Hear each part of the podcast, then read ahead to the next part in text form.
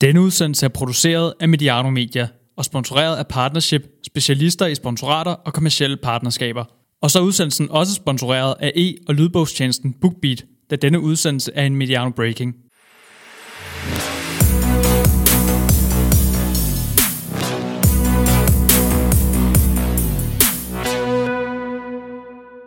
Velkommen til Mediano Marketing. Det største sponsorat i dansk idræt tog i går tirsdag en væsentlig drejning. For sommer er Carlsberg for første gang i mere end 20 år ikke på brystet af FC Københavns trøjer. Et sponsorat, der har været vurderet til 20, ja helt op til 25 millioner kroner per år, blev dermed eller bliver dermed ændret. I stedet kan man fra den kommende sæson finde bettingselskabet Unibet på brystet i blå farver. Det fik i går flere af FC Københavns fans til at tale om, at det nu var slut med at købe trøjer. Vi har en af dem i studiet i dag. Lad mig derfor præsentere mit panel. Kenneth Kortsen, det er ikke ham med, med trøjerne, men han er sportsøkonom og har en Ph.D. fra, øh, fra Aarhus Universitet og er Kenneth, nu skal du snart hjælpe mig. Du er medstifter af sportsmanagement-uddannelsen ved UCN, og så er du visiting professor over i noget USA. Halløj, hvad er det, det er? Jamen, jeg har været de, de senere år i San Francisco. Øh, skulle også have været derovre her i januar og februar, men det er så blevet aflyst på grund af, af corona. Øh, har haft en rolle derovre som underviser og siddet i deres øh, internationale forskningsmiljø. De har en kandidatuddannelse inden for sportsmanagement, som er top 10 på, på verdensplan. Og Kenneth er både lidt af en blæksprutte på det her øh, område, og også uafhængig. Øh, og den, der kan belyse det her, øh, de her udviklinger i markedet udefra. Nogen vil sikkert sige, hvorfor har I ikke inviteret en repræsentant fra FC København i studiet? Det er helt med vilje, ikke fordi vi ikke vil høre den. Men det her er ikke et spørgsmål om for eller imod FC København, for eller imod beslutningen. Det er et spørgsmål om at få nuancer og perspektiv på, og derfor er jeg kender også med, og generelt er han involveret i mange ting. Sidst vi mødtes, der var du i gang med noget Gold Station op, på, op hos OB på Hornevej og noget KMD-halløj. Så du, du har gang i mange ting. Så er der Peter Forlund, han er branding- og kommunikationsdirektør i Arbejdernes Landsbank, og dermed med erfaring, eller stor erfaring i at være hovedsponsor i klubber og i forbund. Øh, det er klubber som øh, senest Brøndby, nu FC Midtjylland, FC Nordsjælland, Vejle og på det danske landshold og stor sponsor i AGF. Velkommen til, Peter. Tak skal du have. Og øh, nu, ja, altså folk over 50 kan man passe på med at kalde det meget erfarne, fordi det, altså, vi bliver sådan lidt stødt af det. Meget stødt kan faktisk, ja. Nej. Men du har også været, øh, Arbejdslandsbank har også været involveret i håndbold og ishockey. Mere for at sige det der med at være hovedsponsor. Det er og den, volleyballlandsholdet, mens Michael Trolle var landstræner. Er det rigtigt? Ja, ja. Så Sådan. Vi har været ja, godt rundt. Vi har været godt omkring. Og så har vi Christian Hertz, til daglig øh, pædagogisk leder på VUC København, hedder det, ikke? Uh, nej, det er ikke det, bliver KVOC nok være ked af. Det er HF og VOC København Syd. Så øh, vi, uh, vi har stjålet lidt af navnet for at læne sig, eller for at nyde godt af, at vi er øh, Stor København. Alle vores kunder kommer, kommer fra. Det er programmet for de lange titler. Vi, ja. vi, vi har sagt, Peter, du er branding- og kommunikationsdirektør, så vi har, vi har mange titler. Ja, det må man sige. Øh, men Christian, øh, du har også været med i podcast på Mediano tidligere. Nogen kan måske ja. genkende din stemme. Er det her nummer tre, du er med i? Og så har jeg engang lavet dengang hed Løveteam i FC København, ja, nemlig. uafhængig radiokanal, så jeg er ikke helt uvant med at snakke ind i en øh, mikrofon. Men en god og øh, balanceret stemme fra fanmiljøet, og som altid, når vi har en fra klubberne repræsenteret, Christian taler på egne vegne, det kan godt være, du taler også på nogle mm. flere, men ingen her i rummet påberåber, at Christian repræsenterer alle. Men vi gør det for at få stemmerne med fra dem, som det hele handler om. For øh, Christian, det er jo jeg som Carlsberg og Unibet håber at tjene sine penge på. Er det ikke det? Jo, jeg, altså, jeg er helt sikker på, at Unibet øh, ikke regner med, at øh, Brøndby-fans vælter ind for at lægge penge i Unibet. Det er jo mig og, øh, og alle de andre, der, der kom, holder med FC København. Men måske også i hele Danmark at få, øh, få deres øh, logo bredt endnu mere ud. Mm. Mit navn er Peter Brygman. Øh, Mediano Marketing er præsenteret i samarbejde med Partnership, specialister i sponsorater og partnerskaber. Og i princippet altså også sådan nogen, der hjælper klubber med at finde en ny hovedsponsor, som bare som et eksempel matchede Vejle Boldklub med Arbejds Landsbank. Det er korrekt, ikke Peter? Det er fuldstændig rigtigt. Dem kan du høre om her.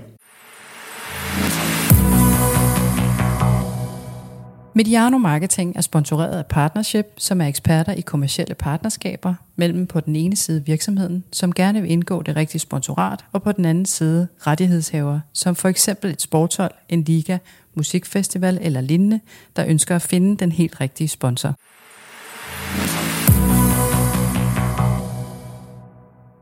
Lad os få præsenteret panelet rundt om gårdsdagens nyheder, måske også brede emnet lidt ud.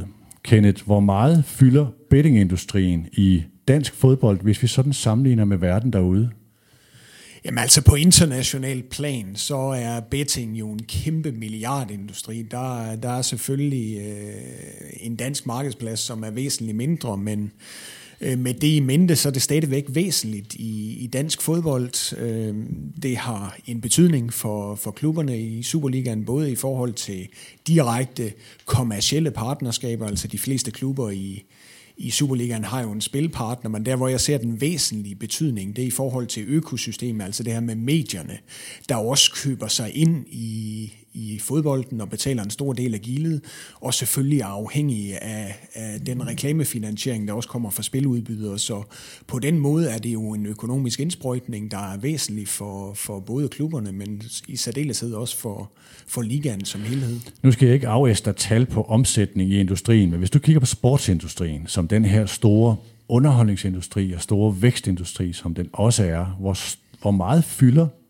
bettingbranchen eller spilleselskaberne så i det?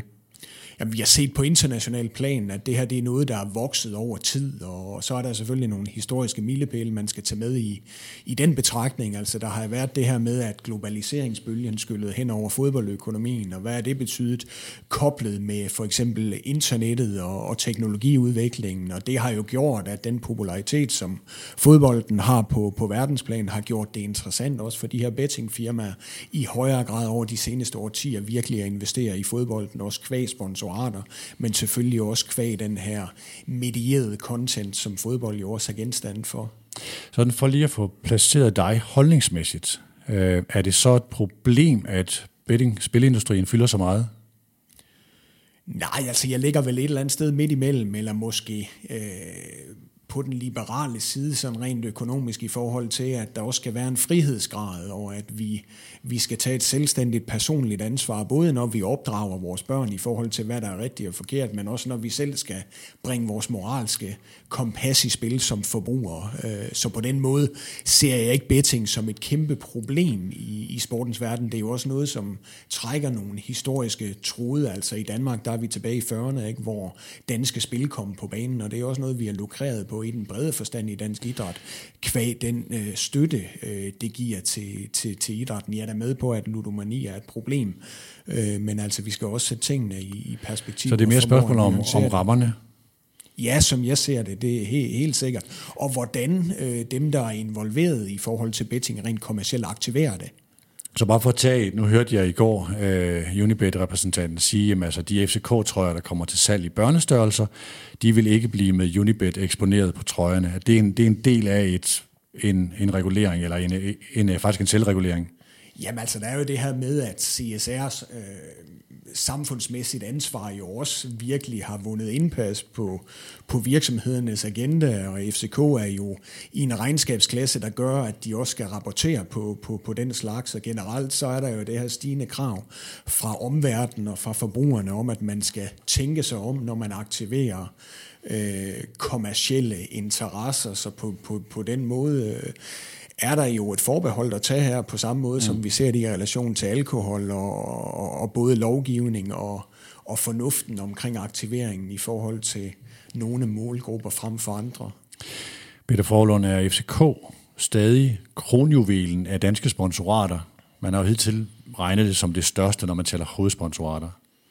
Ja, det, det, det, det synes jeg ikke rigtigt, der er noget øh, i den senere tid, der, der har rokket ved. Og så kan man selvfølgelig så sige, Altså, hvordan de, de slicer det op, øh, hvor mange øh, hovedsponsorater det skal deles op i osv., det er selvfølgelig deres sag, men, men altså, der er ingen tvivl om, at øh, FCK er et øh, øh, meget, meget, meget øh, interessant brand at, at læne sig op af. Nu fortæller man, øh, eller FCK fortæller, at man har tre hovedsponsorer. Det er den udlægning, man giver. Altså, det er, Carlsberg er stadigvæk hovedsponsor. De er bare fanzoner på ærmet og så videre, og den her aktivering. Så er Unibet på brystet, det der, de gerne vil være tribunen, og så er der Adidas som tre hovedsponsorer. Det er også sådan, altså er det normalt, man udlægger teksten sådan? Hvordan læser du den her? Jamen, altså, den kan læses på to måder. Ikke? Enten så har man ikke nogen, der vil betale prisen, og så er man jo nødt til at dele det op. Øh, det, det er sådan øh, den negative side af det, men man kan også vente om fra, fra FC Københavns øh, synspunkt at sige, at, øh, at selvfølgelig er det, er det et problem at skulle aktivere tre hovedsponsorater øh, ressourcemæssigt for dem. Det kræver mere, men omvendt så står de jo på et, øh, et hvad skal vi sige, sundere fundament derhen, at, at øh, sandsynligvis siger alle tre hovedsponsorer ikke op på én gang. Så der er jo noget, noget, noget tryghed i at fordele sine skal vi sige, indtægter på, på, på flere store.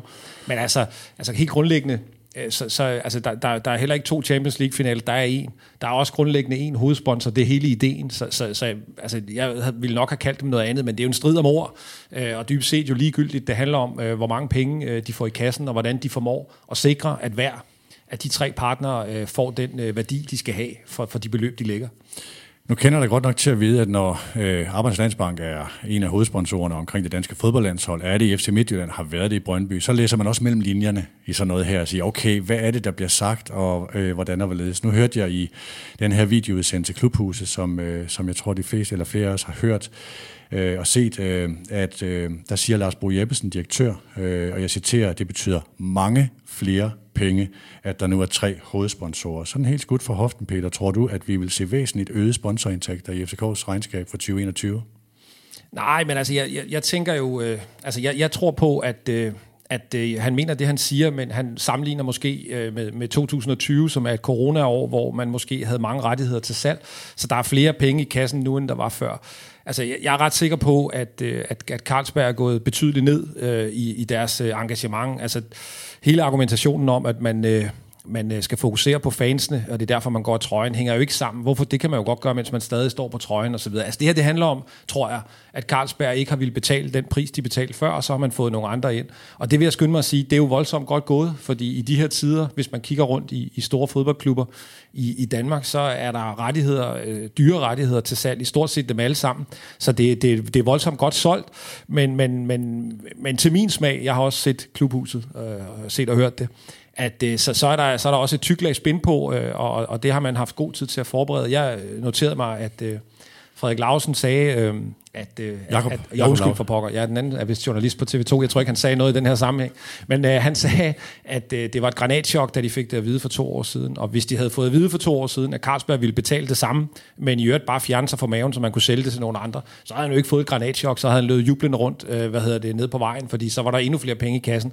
Så jeg tror, alt det der med, hvor mange penge og hvordan og hvorledes, det skal man, det skal man tage med et grænsalt, men det ændrer ikke ved, at for mig er det, er det voldsomt stærkt, at man, øh, man kan, kan signe en, øh, en ny øh, partner, som, som sandsynligvis lægger et relativt stort beløb i, i den tid, vi er nu.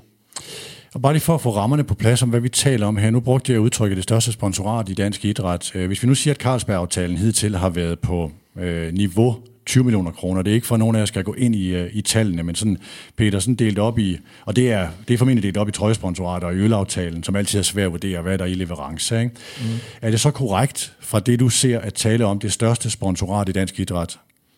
Ja, altså det er det. Det er i hvert fald, øh, altså jeg, jeg, jeg tror øh, måske øh, Magnussen, da han kørte Formel 1 og sådan noget, men altså hvis du tager øh, fodbold og sådan mere øh, gængse sportsgren, også håndbold og håndboldlandsholdet, som man jo snakker om, er 10 millioner værd og det der. Jeg vil stadig mene, at, øh, at FC København, øh, deres hovedsponsorat er mere værd, ja. Og ikke at, igen, jeg beder dig om at sige beløb, men nu, nu, nu antager jeg bare pænt større end det, I har betalt i Brøndby, og det, I betaler i FC Midtjylland, og så tager jeg lige 3F-sponsoratet af Superligaen, som jeg tror er det, der bedst kan matche eller komme i nærheden af det, som man har regnet som Carlsberg. Det er nogenlunde rangordnen. Ja, jeg er ikke sikker på, at jeg forstod din rangorden, men, men altså, jeg er enig i, at, at Superligaen øh, som, øh, som øh, samlet produkt, øh, de har nok en aftale, der minder nogenlunde om, øh, hvad FCK ja, har. Og, altså i rangorden ligger jeg, hvor altså, øh, jeg, jeg gætter på, at aftalen, øh, I havde i Brøndby, og den I har i Midtjylland, er væsentligt under Carlsberg-aftalen, men, ja, ja. men selvfølgelig stadigvæk en hovedsponsoraftale. Ja, ja. Ja, og det er mere for at sætte det her i, uh, i perspektiv. Hvad er det for et sponsorat, vi taler om? Det er jo, nogen vil sikkert sige, at hvorfor laver I en udsendelse om et uh, sponsoratskifte i en klub? Det laver I ikke, når der sker noget, at uh, Spar Nord skifter ud i Øh, i, i Aalborg og så videre. Det kan også godt være, at vi gør det, men nu er det, det her en, er, en, er en ret interessant udvikling, specielt i regi af det her mediano marketing, fordi der er tale om betting. Det er derfor, vi, øh, vi også gør det. Uh, Christian, sæt lige nogle flere ord på din re- reaktion i går. Uh, du... Skal jeg lige prøve at... Øh, jeg, jeg, lad mig lige læse op, tror jeg, hvad du, hvad du egentlig... Øh, hvad det egentlig var, du sagde. Jeg synes, jeg havde skrevet det et eller andet, et eller andet sted med her. Føj, øh, ja. jeg, jeg hader bettingselskaber med alt, hvad jeg har, og det er slut med at købe trøjer. Det var noget af den ja. stil, ikke? Jo, øh, det skrev jeg, og så øh, har jeg også sundet mig en lille smule, fordi øh, jeg kan her dagen derpå, hvad er det så, der gav mig den reaktion? Øh, det ene er, at jeg virkelig havde bettingselskaber, så det vil jeg ikke løbe fra. Men jeg tror også, at chokket ved at miste Carlsberg, altså det kan jeg mærke, det sidder faktisk dybere i mig, end, end øh, jeg lige havde regnet med. Og det er en del af Øh, historien. Det, ja, altså det er en del af FCK's historie, men det er også en del af Københavns historie. Det er også, øh, du kan sidde på en bar i Kathmandu og købe en Carlsberg, så står der Copenhagen på flasken. Øh, de fleste af os, der er vokset op i byen, kender nogen, der arbejder på Carlsberg. Øh, jeg, øh, jeg har selv været hen og kigge på en lejlighed halvanden kilometer fra, hvor jeg bor i, i Carlsbergbyen. Altså, Det f- også et fantastisk sted. Ja, så, så på en eller anden måde, så er det en del af København. Og det er også det, der, ret, det, er det, der også adskiller det fra, om det bare bliver en diskussion mellem alkohol og ludomani, eller alko, hvad kan man sige, alkoholmisbrug og, og spillemisbrug.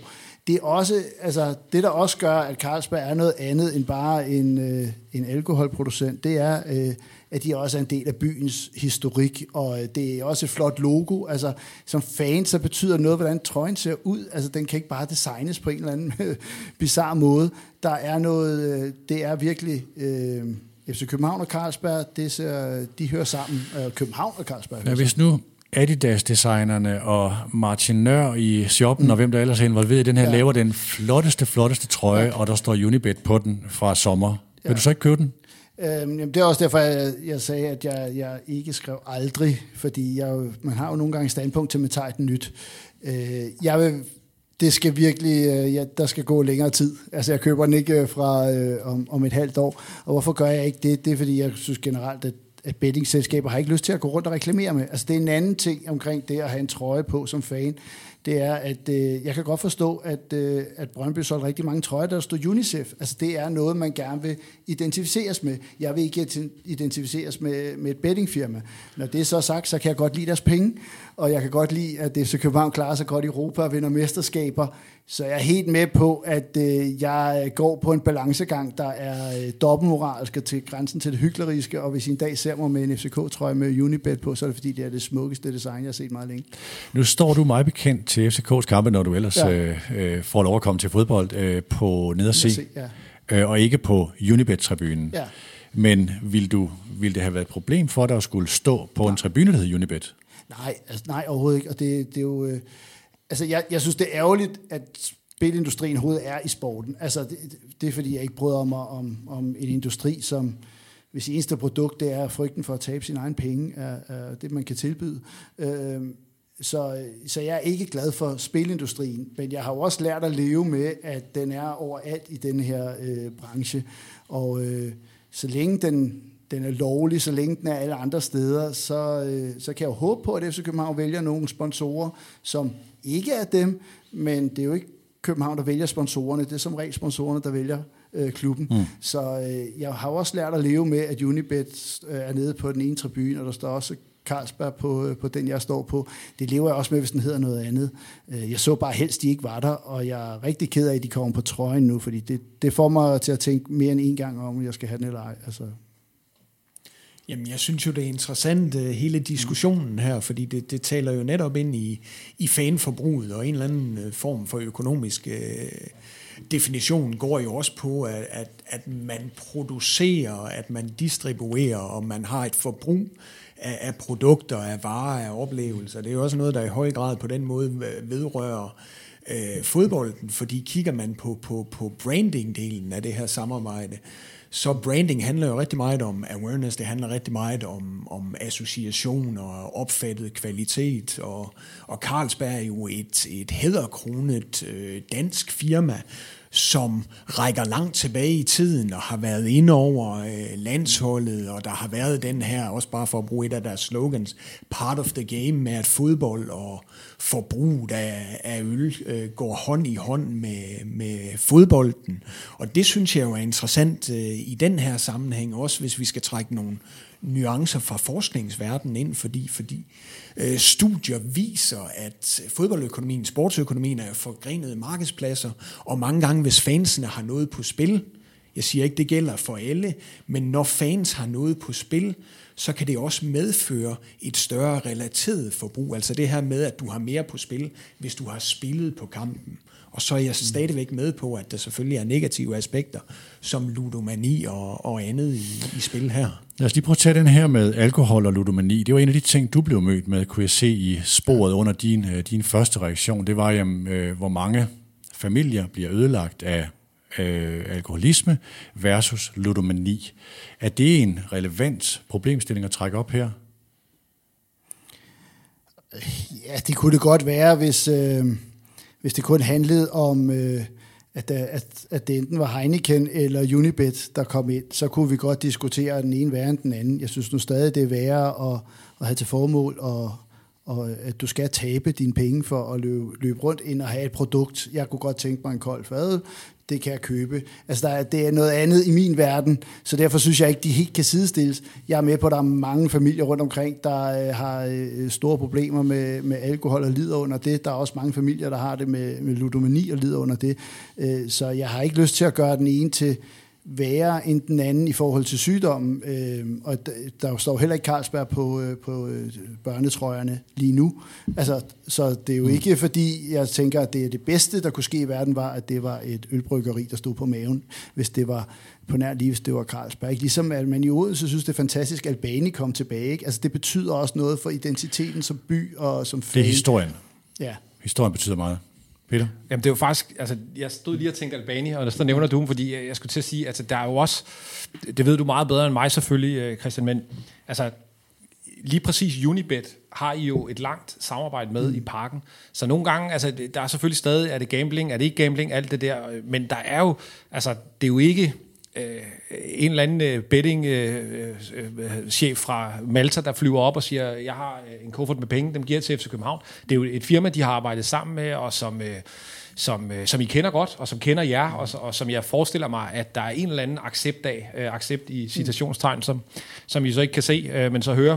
Og altså, jeg, jeg, jeg, jeg, synes, jeg synes det også, der er mange nuancer i det, men, men det, der kunne have været utrolig interessant, synes jeg, det var egentlig at høre den rigtige diskussion, der må have været på et tidspunkt inde i København, øh, om hvad, hvad, hvad, hvad, hvad, hvad, hvad tænkte man øh, omkring Unibet på trøjen, fordi Altså, jeg, noget, jeg egentlig meget godt kan lide ved, ved FC København, det er, at man har været meget, sådan, øh, synes jeg, åbne og ærlige om, at, øh, at alle FC Københavns fans, det er, det, det er forbrugere, som man kommercielt stiller til rådighed for partnere.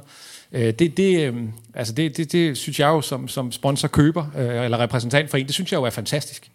Men jeg, jeg er også ret sikker på, at sådan som øh, udviklingen er øh, med, med, med forbrugere og, og bevidsthed omkring, hvad man gør og hvad man ikke gør, der er der en grænse for, hvor langt man kan trække den. Og jeg kunne godt tænke mig at vide, om man har diskuteret den grænse i forbindelse med et valg af, af Unibet på trøjen. Fordi øh, det er, altså, det er et kontroversielt valg, synes jeg, øh, at have et, et spilselskab stående der. Altså, jeg tror, de fleste har noteret sig, at der har været utrolig meget snak, og den tror jeg ikke bliver mindre om, hvordan øh, man skal begynde at begrænse øh, mulighederne for at reklamere for spil. Og altså, mens den diskussion pågår, der vælger man så at, at lave sådan en kontakt. Så der må, altså både i forhold til ens fans, hvad, hvad, hvad, hvad, altså hvor, hvor bange er man for deres reaktion? Den diskussion kunne have været interessant at vide, men også denne her, øh, denne her lidt, øh, lidt, øh, lidt usikre fremtid for den industri rent øh, kommercielt. Vi kommer meget længere ned i både det større politiske spil, øh, som foregår omkring bettingindustrien. Vi kommer også ned i nogle konkrete, som for eksempel, jeg tror, der vil sidde nogle lytter og huske på den her spilleautomat, som kørte på Facebook, Loyalty is Forever, med spillernes ansigter på, som blev sådan en voldsom problematisk sag, i hvert fald en meget kritiseret sag for både Unibet og FC København, at fans som forbrugere til casino, og så brugte man spillerne i det, og noget af det mest hellige, man overhovedet kunne. Det kommer vi også tilbage til. Så det er nogle af de ting, der kommer i den her udsendelse. Så er udsendelsen også det, vi kalder en mediano breaking, når vi analyserer tæt på, at en nyhed indtræffer. Vi er ikke, stadigvæk ikke så hurtige, at vi altid gør det samme dag, men øh, det handler også om at kunne samle det rigtige panel. Øh, og jeg kunne samle jer tre dagen efter. Og Breaking laver vi i samarbejde med BookBeat, som er en lydbogstjeneste med 200.000 lydbøger på hylden. En af dem kunne være Kenneth Kortsens kommende bog. Hvad er det for noget, Kenneth? Du skal til at lave en bog. Jamen altså, jeg skriver på, øh, på et par bogkapitler i øjeblikket. En af dem er til en bog omkring kreativitet i, i fodbolden. Det vedrører mere spillet på, på banen, og hvad kreativitet også har af betydning i forhold til fodboldøkonomiske og fodboldorganisatoriske øh, aspekter. Men jeg har også en lærebog, der udkommer i maj under Gyldendal, eller det her forlag, der hedder Hans Reitzel under, under Gyldendal, okay. hvor vi kigger på en, en sådan samling af hvad, hvad, er, hvad er sportsbranchen for en størrelse, og så er der en økonomisk sektion, en, en markedsføringsmæssig øh, sektion og en ledelsesmæssig sektion i, i bogen. Det kunne også godt være interessant for nogle af dem, der lytter til det her format, kan, kan jeg høre i forhold til det markedsføringsmæssige. Men en af de bøger, der er udkommet øh, hos BookBeat, det er Dreams and Details, som er skrevet af Michael Trolle og Jim Hagemann Snabe. Den handler om at genopfælde sig, sig selv og sin virksomhed, mens det stadig går godt. Jeg vil nu læse en passage, det er ikke, fordi man skal høre mig ind på lydbogstjenesten, men bare lige for, øh, på hvem øh, der har gjort det her, mens det gik rigtig godt. Øh, i 2015 var Noma en af de mest eftertragtede restauranter i verden, både for gæster og kokke. Alligevel besluttede ejerkredsen og ledelsen i Noma at udfordre deres egen succes og valgte at lukke restauranten for at genopfinde den. Det var en overraskelse for de fleste, at verdens bedste restaurant skulle lukke. Det gik jo så godt. Men det var måske netop derfor, at ledelsen i Noma besluttede at lukke. De ville udfordre antagelserne, antagelserne og skifte sæson fra en styrkeposition. En af de antagelser, de udfordrede, var, at gæsterne skulle rejse til København for at besøge Noma. Hvorfor kunne restauranten ikke rejse hen til gæsterne? Det er sådan et eksempel på det, som, øh, som Jim og Michael trækker frem her. Medianos øh, lyttere får en måned gratis til at prøve den her tjeneste. Gå ind på bookbeat.dk-mediano, så kan BookBeat se, at du kommer som Mediano-lytter, og så får du en måned, en måned gratis til at prøve nogle af de her 200.000 titler. Lad os lige trække et lidt stort perspektiv på det her. Bayern München er i øjeblikket til klub-VM i Katar, og øh, læste i hvert fald nogle af dem skamrose forholdene i disse dage. Fansene i Tyskland de er generelt kritiske, og der er også nogle af Bayerns fans, der bliver øh, stødt over det her. FCK ville til Dubai. Fansene blev rigtig sure. Øh, Barcelona har haft Qatar Airways på maven. Arsenal spiller på Emirates. Manchester City spiller på Etihad og er ejet af Abu Dhabi og lidt af Kina. Øh, selv Alibaba spyttede også i Guardiolas fine kasse her i starten af året som en af nye investorer. En stor del af klubberne ude i verden spiller med bettingvirksomheder på maven eller på brystet. VM-sponsorerne og Champions Leagues, øh, de to er ofte russiske, kinesiske eller mellemøstlige, end det er gode gamle Carlsberg, Heineken, Folkevogn eller chips fra Lays. Uh, Kenneth, du får to spørgsmål, og de hænger lidt sammen. Et, betragter du den udvikling, som jeg lige har omtalt, som penge, der er sådan lidt mere kontroversielle end de normale eller traditionelle sponsorpenge. Og to, tiltrækker fodbolden i større omfang end andre verdener den slags penge?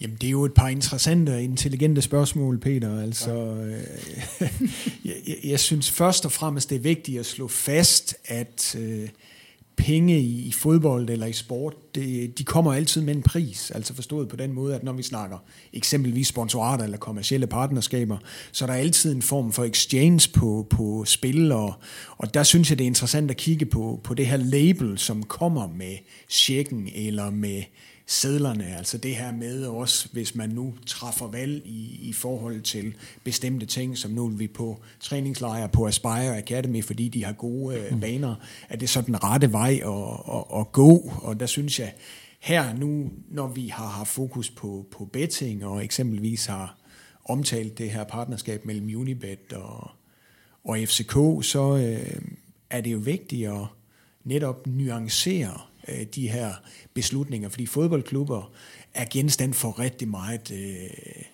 bevågenhed, spotlight, og, og derfor skal man jo hele tiden kigge på, hvor er vi hen i dag? Hvor ønsker vi at bevæge os hen? Hvad er ideelt set øh, den rigtige vej at gå, også med markedsmæssige briller? Og det bliver jo et spørgsmål af, om både, hvordan kommunikerer vi, og kommunikation sker jo også via handlinger, men også, hvordan ønsker vi at blive opfattet i forhold til, til vigtige øh, interessenter, og skal man nuancere eksempelvis betting-situationen, øh, konteksten, jamen så hænger det jo sammen med nogle af de her historiske milepæle, som jeg har nævnt, altså forbrugsdimensionen omkring sport, betting, deler vandene, nogen synes, det er rigtig træls, det er kedeligt, og alt det her med ludomani, og på den anden side, så har vi det her med, at der er nogen, der synes, det er sjovere, at der er noget på spil, og det medfører et stigende relateret øh, forbrug, øh, men, men jeg synes også, det er vigtigt at kigge på, der er stigende forventninger til, at virksomheder, også fodboldklubber, øh, tænker over deres handlinger og impacten på det her Men omkringliggende samfund. Hvem skal trække linjen i forhold til, hvad tager vi og hvad tager vi ikke?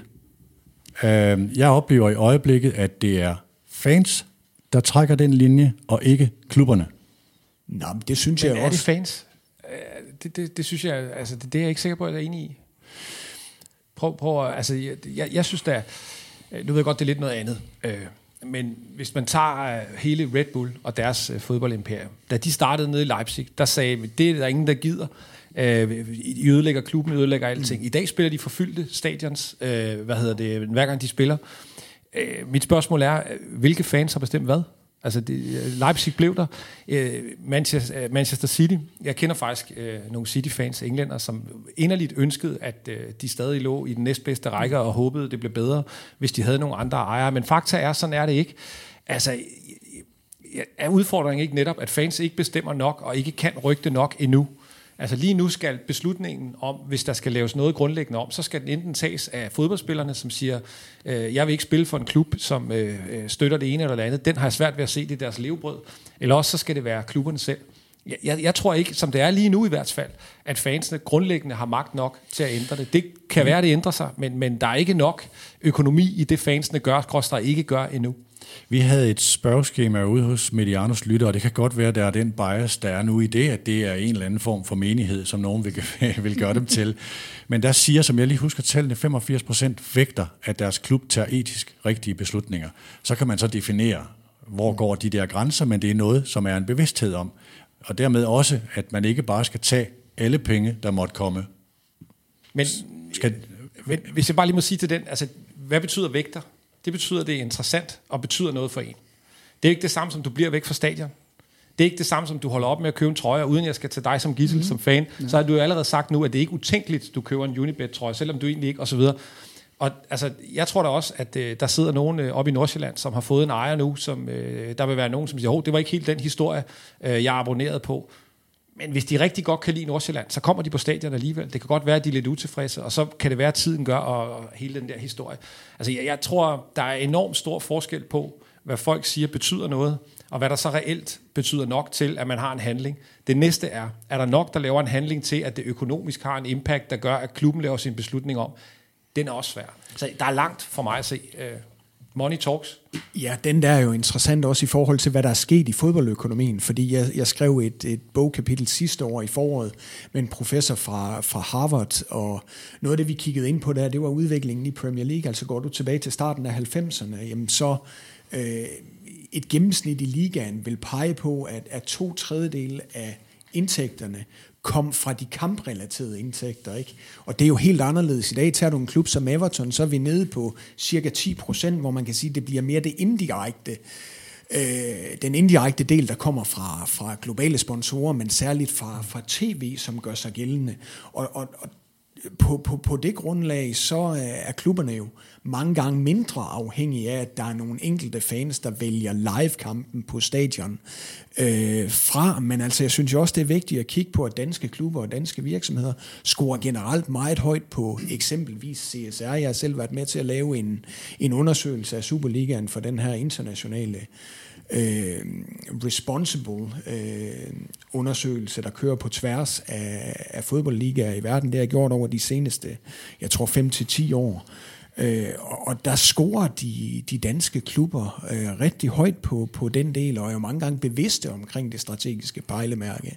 Men var det ikke også før covid-19, at du skrev det, øh, altså det kapitel, for jeg tænker, jo, jo, det var det. at nu det når vi har set fodbold uden, med til, altså uden tilskuere på stadion, har man fundet ud af, at det alligevel har en større værdi, de 30.000, der sidder på lægterne, end, end man måske har, har tænkt på tidligere for klubberne, fordi de, de ligesom er kommet eller alligevel, og alle Premier League-klubber kan have det dobbelte antal tilskuere, øh, hvis de kunne. Ikke? Christian, hvordan oplever du det her med, at hvis vi nu tager efter København, øh, mm. den nye ledelse, øh, personificeret ved Lars Bo Jeppesen, taler jo rigtig meget om dialog og involvering ja. med fans, og har klubhuse, og har mm. Øh, arrangementer i KB-hallen, når man ellers må samles, nu er det, nu er det digitale møder, øh, så man vil gerne det her, versus Dubai-forløbet, øh, og nu Unibet-forløbet. Er der et skisma her?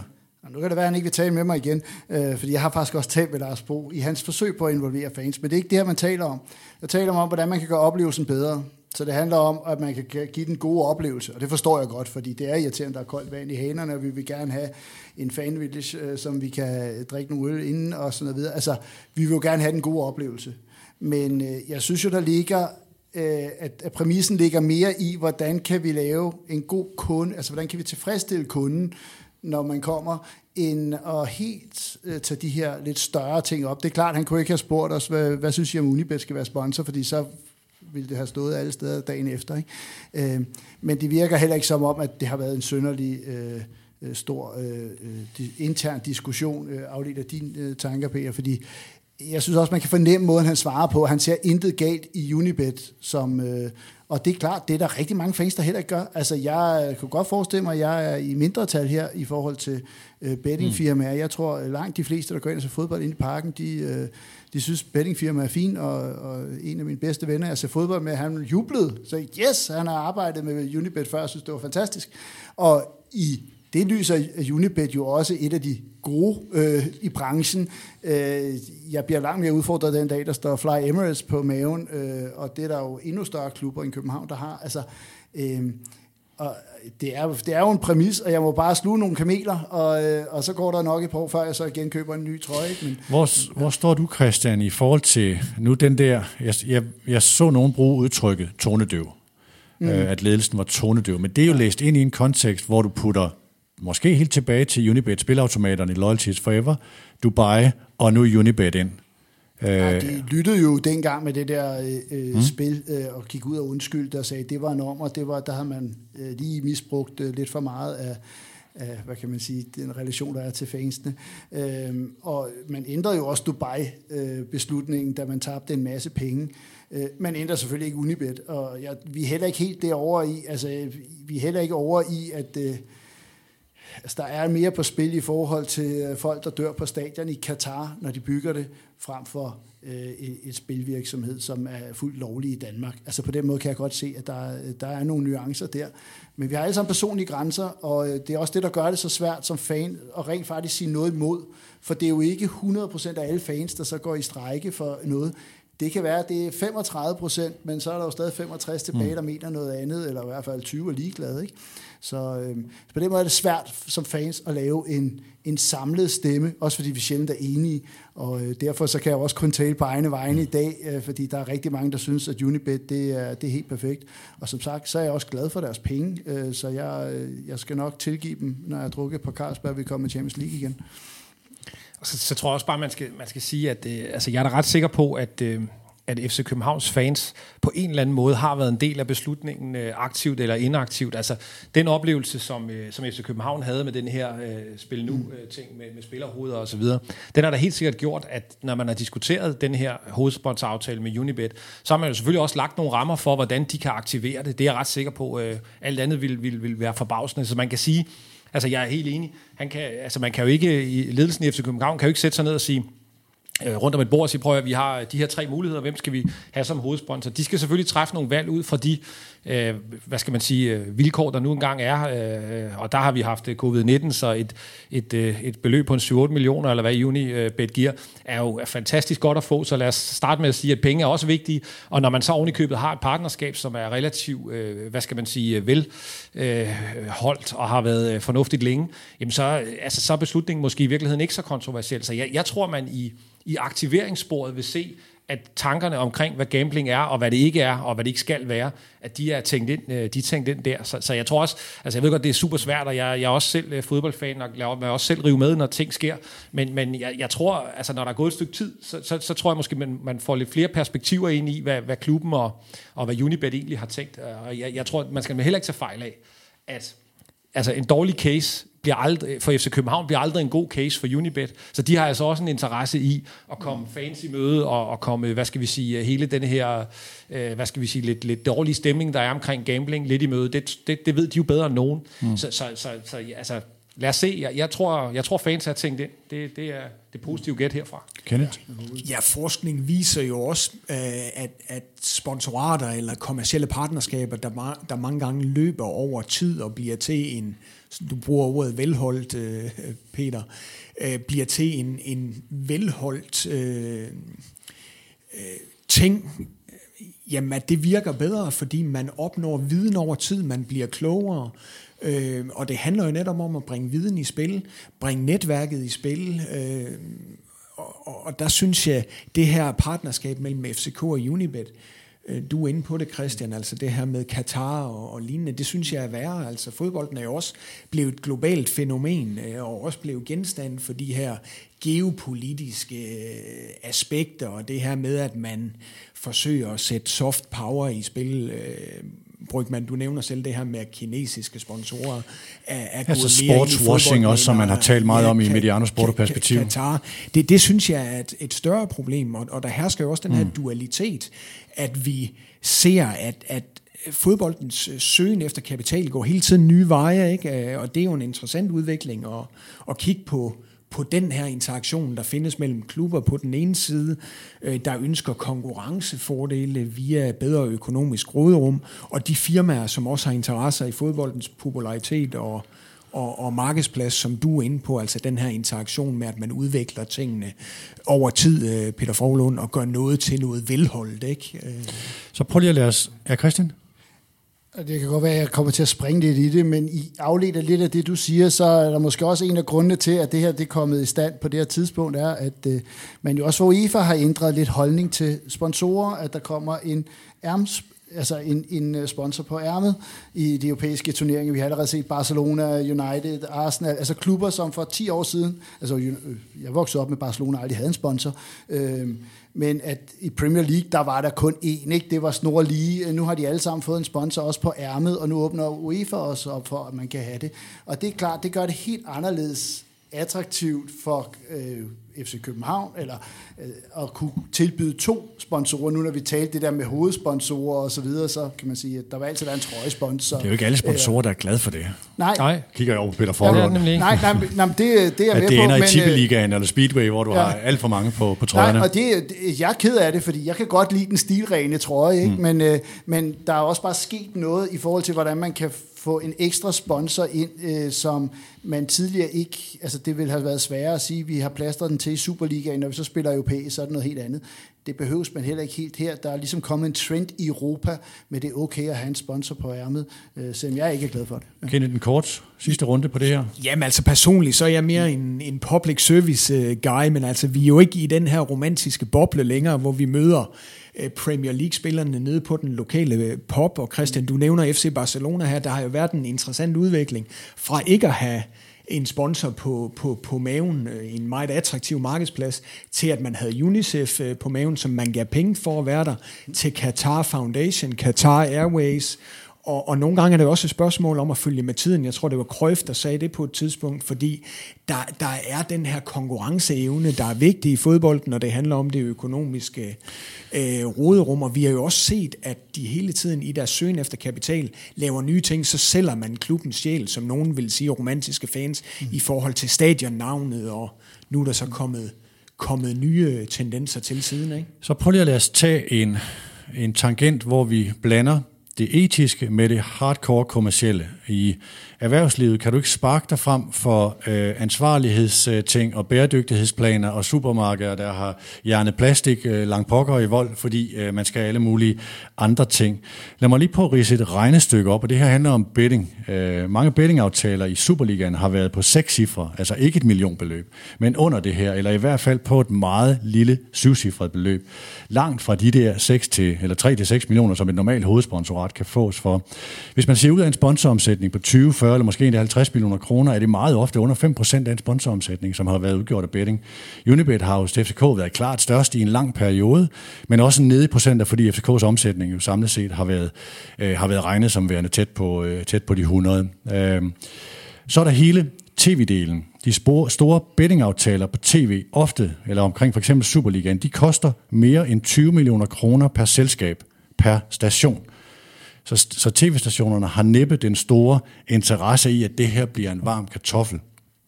Øhm, og de her tal er sådan i forhold til, tror I, at der er en position i at være nogen, og nu kommer det her et spørgsmål til at lyde helt forkert, fordi Mediano har gjort noget af det her, men tror I, der kan være en position på, at en klub går ud og gør noget andet, end det man gør i øjeblikket? Altså nej, det gør jeg simpelthen nej. ikke. Øh, det gør jeg simpelthen ikke. Jeg, jeg tror, at øh, jeg tror ikke, forbrugeren nødvendigvis kan skælne. Altså, du og jeg, Peter, vi har på et tidspunkt snakket lidt om, at øh, vi troede måske, at FC Nordsjælland kunne være, øh, da, da de lige pludselig ikke havde en bettingpartner, og, og vi var i tvivl om, de ledte efter en anden, og det gjorde de så, og vi, vi, vi tænkte, det kunne være klubben, der valgte at sige nej. Men hvis man tænker den færdig, så det regnestykke, du lige har lavet, så en rigtig stor del af de tv-penge, FC Nordsjælland får, øh, de kommer fra betting. Så den, det er jo derfor, jeg tog de der store ja, øh, tv-penge ind. Men altså, hvor starter, skal de også sige nej til dem så? Altså, mm. Fordi det er jo dybest set den samme industri. Det har de simpelthen ikke råd til. Og hvis du vender den om og siger, at de ikke råd til at sige nej til dem, så dem tager de, så det næste spørgsmål er, hvis de alligevel er inde i betting, den sidste million, som betyder rigtig meget for dem, hvorfor skulle de sige nej til den? Nu er jeg ikke sikker på, at de får en million, så lad os sige 700.000 på deres bettingaftale. Hvorfor skulle de sige nej til dem? Så altså, jeg, jeg, jeg, jeg tror ikke på, at du finder, hvis du går hele vejen, så finder du ikke sponsorer, der, der kan kompensere dig for det tab, du får. Så der er ikke en position for det der lige nu. Det er der simpelthen ikke. Du vil kunne køre en skide god historie på at sige, jeg vil ikke have en bettingpartner.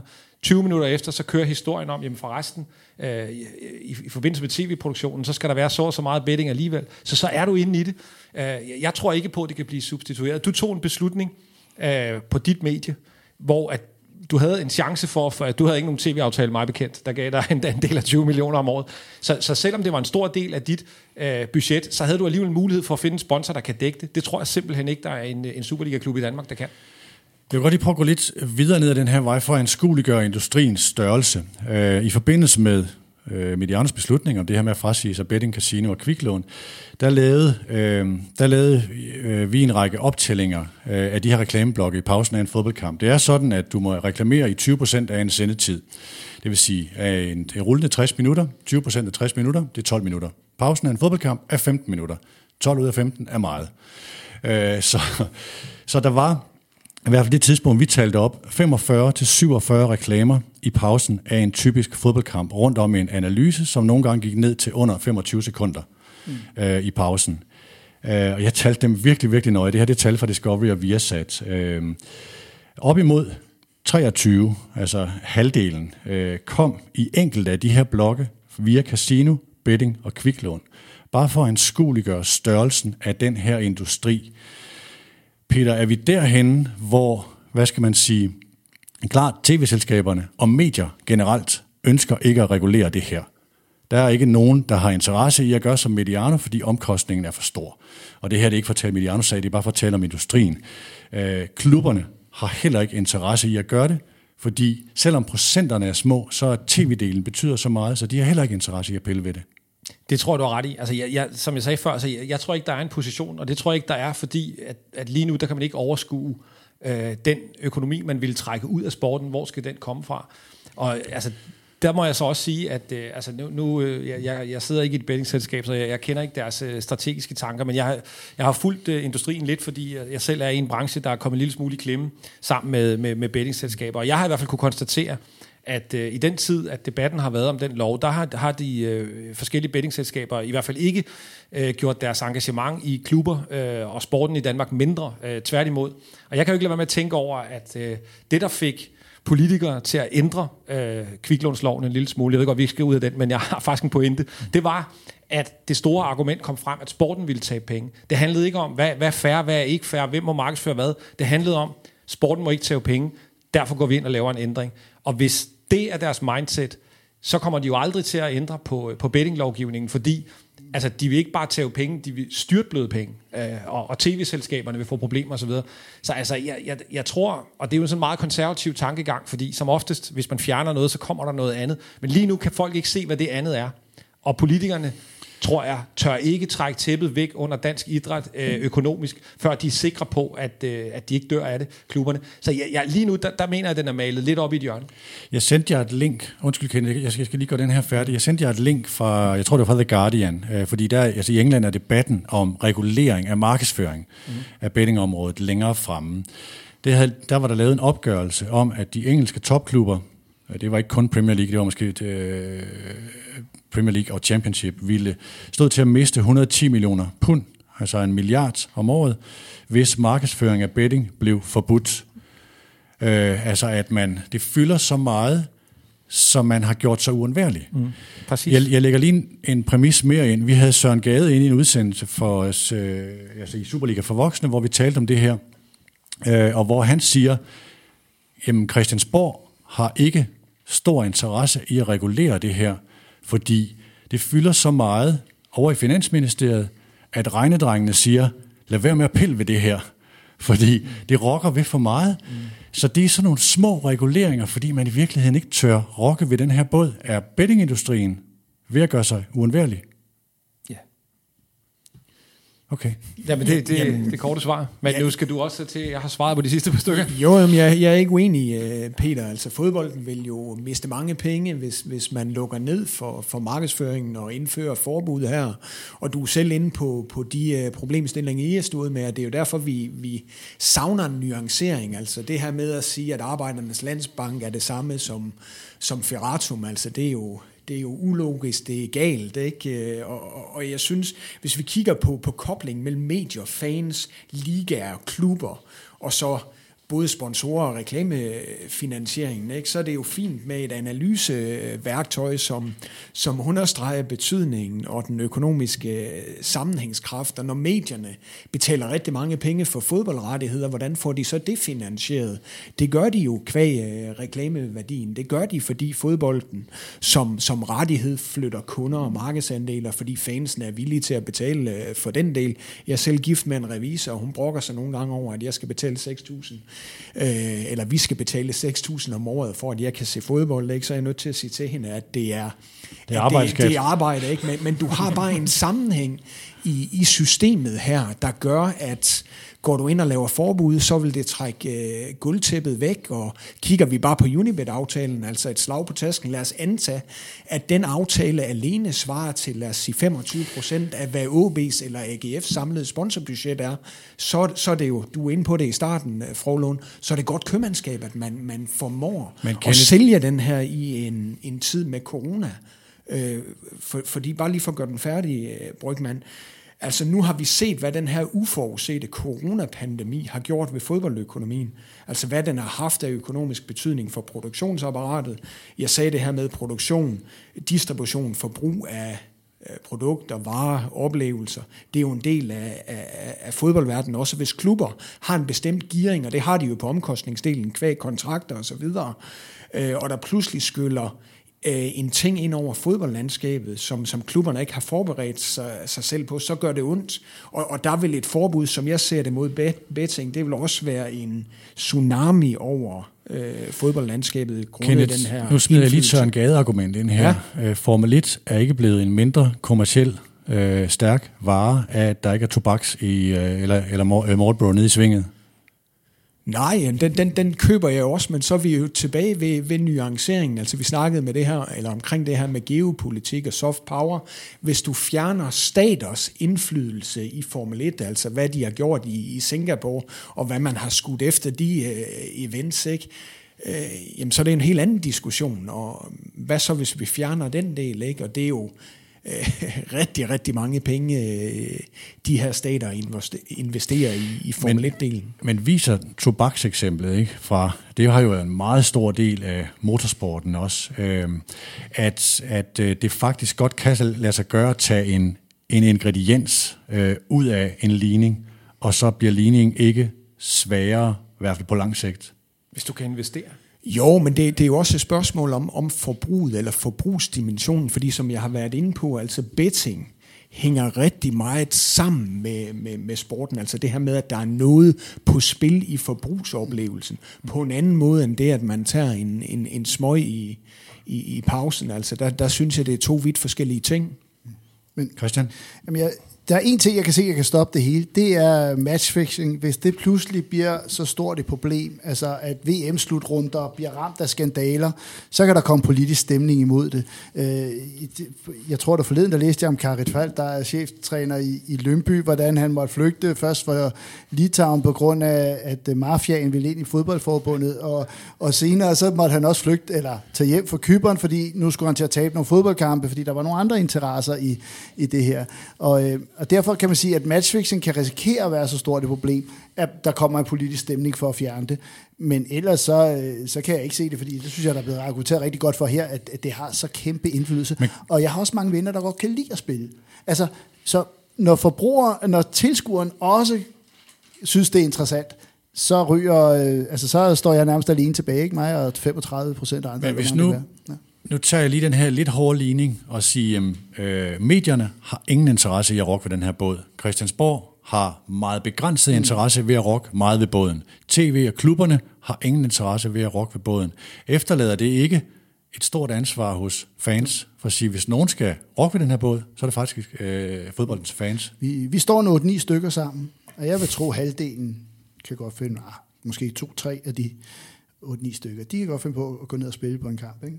Bare som en første målscorer. En lille uskyldig 50'er, fordi de fik en mavefornemmelse af, at det var sgu Peter Møller, der Men jeg tror, når, den ind. Ikke? når jeg taler om rockbåden, så er det ikke, så er det, ikke det her med at øh, forbyde spil.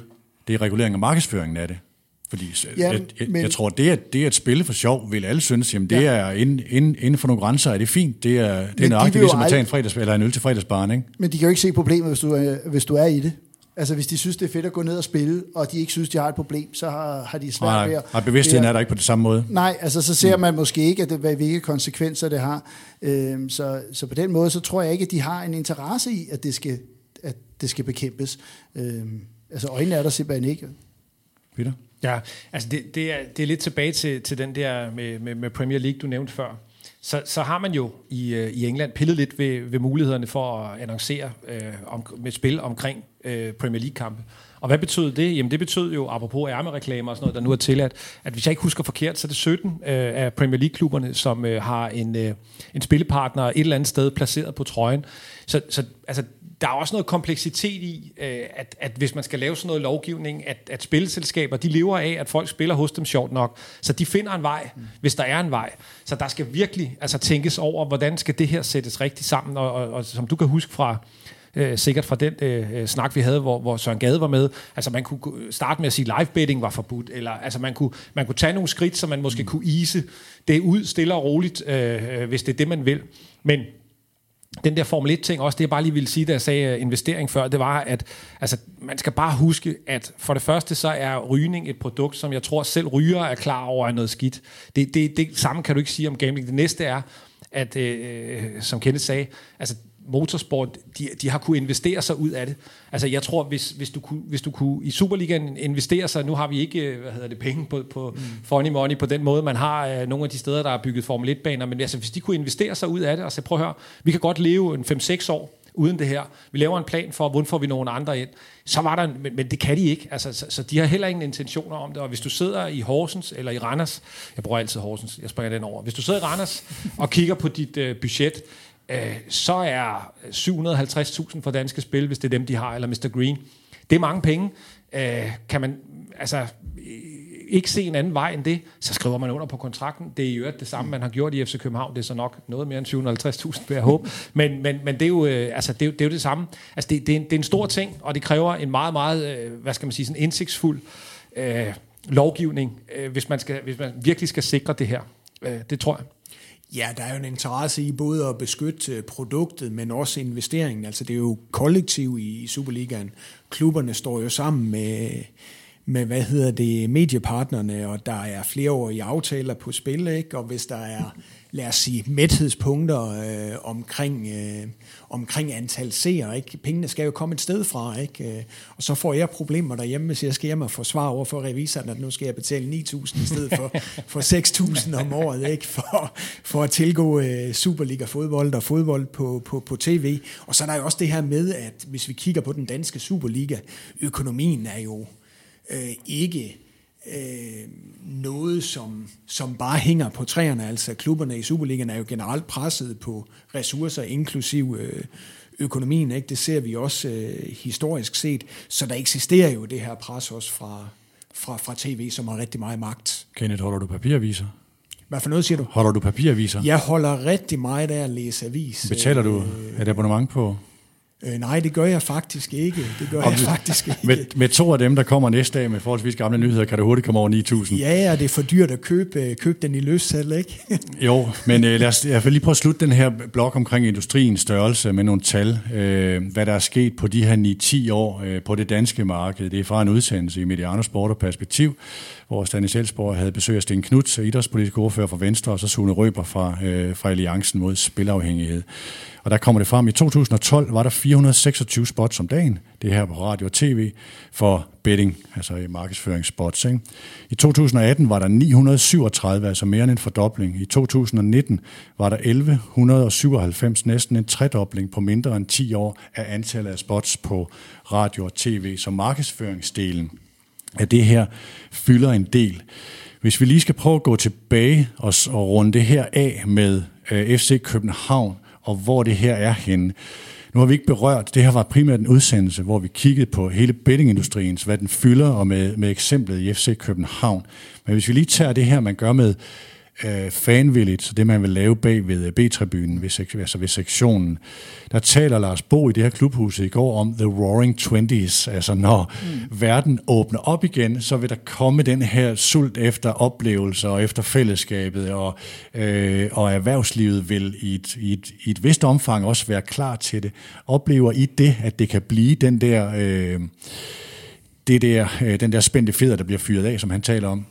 Måske ikke et helt årti, men øh, jeg glæder mig da som en sindssyg til, at jeg kan få lov til at, at stå sammen med alle vennerne og se fodbold igen, og et fyldt parken, og have den der sådan eufori ved at være til fodbold, som jo fuldstændig er væk øh, lige nu. Så der er ingen tvivl om, at der, øh, det, der vil den få øh, ekstra gas, men om vi får sådan øh, et helt årti, hvor det går helt amok, øh, og altså, det var en helt kulturændring, øh, der, der var på alle mulige spillesteder. Det, det kan jeg måske ikke helt se, men jeg kan sagtens se, at det er et godt tidspunkt at bygge det på.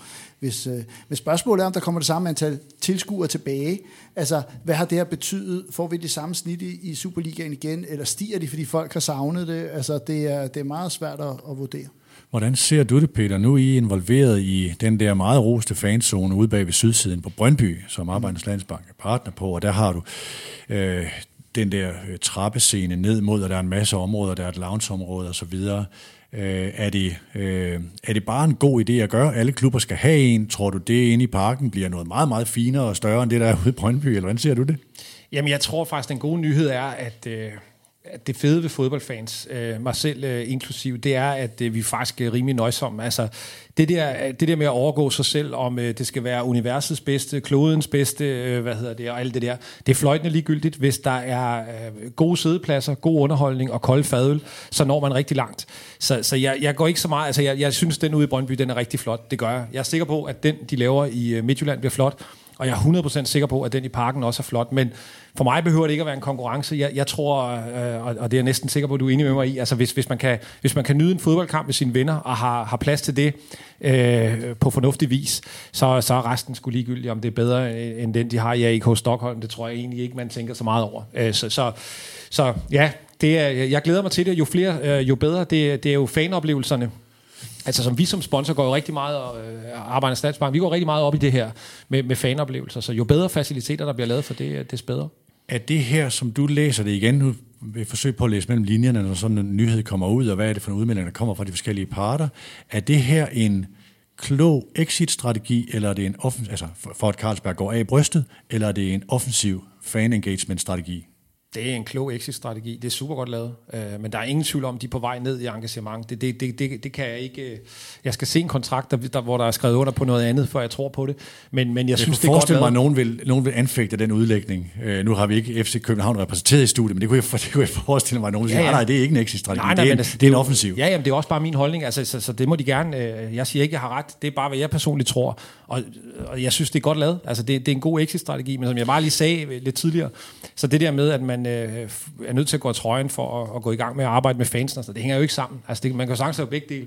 Så selvfølgelig handler det om, at man vil betale noget mindre, men det er rigtigt at se og holde fast øh, i fansene. Det er min oplevelse. Der er en rigtig god connection. Den skal selvfølgelig fortsætte, øh, og som jeg forstår det, på, på et ret højt niveau. Så, så der, det er en win-win. Og generelt, øh, hvis man kigger på jer selv i Brøndby, Carlsberg, det du taler om her, Spar Nord, måske i OB.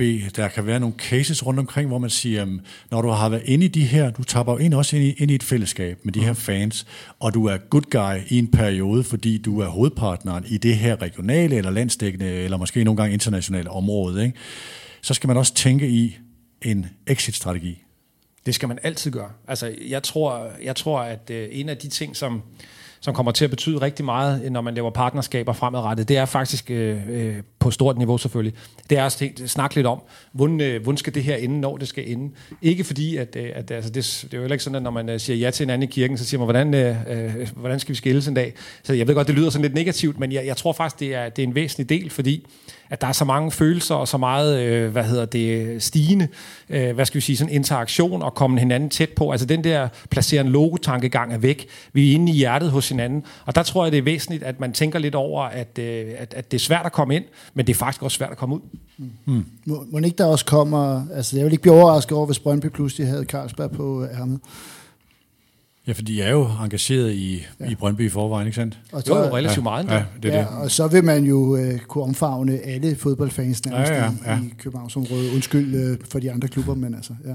Det er blevet tid at binde sløjfe på det her. Vi har været omkring de ting, jeg sådan havde, havde ambitioner om. Jeg ved ikke, om vi har nået nogle konklusioner i forhold til at gøre lytterne klogere på, øh, hvor meget bettingindustrien fylder, hvad der kan være for nogle interesser, i, øh, når man lancerer sådan noget. Det håber jeg i hvert fald.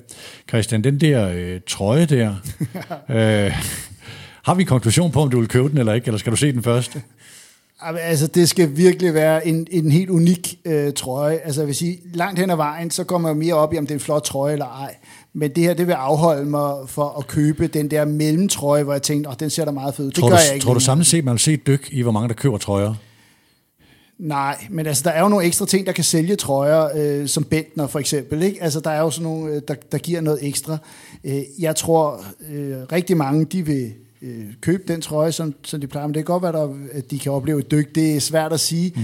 Jeg, har ikke, øh, jeg kommer ikke til at købe den de første par år, men øh, når I, om fem år, så står jeg måske med en Unibet-trøje på alligevel. Og så kan det være, fordi at øh, man, man, er, man alligevel smelter så meget sammen. Det er det, der er det problematiske. Det er også derfor, jeg ved, at jeg bliver udfordret på, at noget, jeg synes er ubehageligt, bliver jeg nødt til at acceptere øh, og tage med ind øh, i, i familien, han har sagt. Det har været nemmere, da de bare var på en tribune. Og Peter, vil du stadigvæk hellere have fire klubber, øh, som du er engageret i, end stå på brystet af kronjuvelen? Nu er det ikke det valg, du har nu, men altså i, i, i forhold til jeres øh, øh, marketingsammensætning. Ja, det vil jeg. Alene af den årsag, at, øh, at fire klubber kan noget omkring bredde øh, og geografi, som en klub, uanset hvilken klub det er, ikke kan. Øh, det, det, det vil jeg sige. Men, men, men som jeg sagde før, altså jeg, øh, eller tidligere, så FC København er en, øh, en interessant, øh, virkelig en interessant et interessant brand at, at læne sig op af og så videre. Så det, når, når jeg siger ja til de fire klubber, og, og så selvfølgelig så nej til, til FCK som det bedste af de muligheder, så, så, er det ikke så er det et tilvalg af de fire mere, end det er et fravalg af FC København. Det, det er en interessant rettighed på alle måder. Kenneth, hvis du sådan her til sidst skulle forsøge at lave en lille smule krystalkugle, og så se, hvordan tror du, når vi, når vi taler om betting øh, og fylde i sportsindustrien, at det vil se ud i et to-treårigt perspektiv? Mere eller mindre?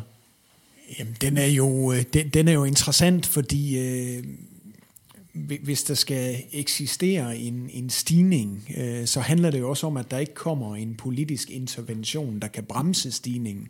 Så længe der er, er muligheder, så øh, ser jeg det på den måde, at bettingselskaber vil blive ved med at investere i, i fodbolden, og der er der behov for et moralsk øh, kompas, men også behov for både dannelse og opdragelse og nuancering af debatten i forhold til, at vi jo ikke bare som personer kan hvile på laverbærene. Det kan vi ikke tillade os at sige, at det er samfundets skyld. Altså, vi skal også selv agere som den her bonuspater, den fornuftige familiefar i forhold til at undgå de faldgrupper, der er i livet, hvad enten det er stoffer eller alkoholmisbrug eller ludomani. Øh, så, så øh, fodbold er jo en markedsplads, hvor der er penge, og markedspladser med penge tiltrækker alle mulige typer af folk og, og, og virksomheder. Sådan er det jo. Så hvis der ikke kommer et forbud eller en politisk intervention, så vil vi til stadighed se, at bettingselskaber begynder eller blive investere i, i fodbolden. Kan du kende, genkende den der, øh, ikke at der sidder en betting-junta på Malta taler sammen om at sige, nu skal vi lægge så store summer, så vi bliver fuldstændig uundværlige, og politikerne ikke kan gribe ind. Men den her med de engelske tal, fodbolden risikerer at miste de her penge, øh, midlerne ud i idrætten, og der er så store interesser, så bettingindustrien er blevet for stor til at pille ved. Jamen det vil der jo også komme på spil i, i forhold til den politiske debat, fordi magtstrukturer og pres er en uundgåelig del af den her øh, ligning, så dem, der har noget på spil økonomisk i form af økonomiske interesser, hvad enten det er bettingselskaber eller klubber eller ligaer, øh, har jo også en solid positionering i vores samfund, særligt grundet øh, fodboldens appeal, og, og, og der vil de selvfølgelig smide de argumenter på, på, på banen, mm. men altså jeg synes også, nuanceringen handler om det, du var inde på, Froglund, i forhold til, hvad med Red Bull, hvad med, hvad med kviklån, hvad med, hvad med øl, hvad med dårlig mad, hvad med agenter og relationen til, til, til nogle brugede fragmenter af, af fodbolden, og så det her med, at betting under fornuftige øh, standarder, hvis det er danske spil eller lignende, jo også giver en kontrol øh, og en overvågning. Øh, og det skal man selvfølgelig også tænke på i forhold til at aktivere de kommercielle partnerskaber. Jeg kigger ud over panelet, løfter min hammer og siger første gang øh, og anden gang, og ser, om der er flere pointer. Ellers vil jeg sige ja, tusind tak. Øh, tak til Peter Forlund. Selv tak. Tak Christian Hertz. Selv tak. Tak Kenneth Kortsen. Selv tak. Det her var Mediano Marketing med en ekstra udsendelse. Det er skabt sammen med Partnership, som er specialister i sponsorater og partnerskaber. Og så var det Mediano Breaking, som, øh, som det her også var. Og det er i 2021 præsenteret i samarbejde med BookBeat. Prøv dem på bookbeat.dk-mediano. Tak til dig, der lytter. Vi er Mediano Marketing. Vi høres ved.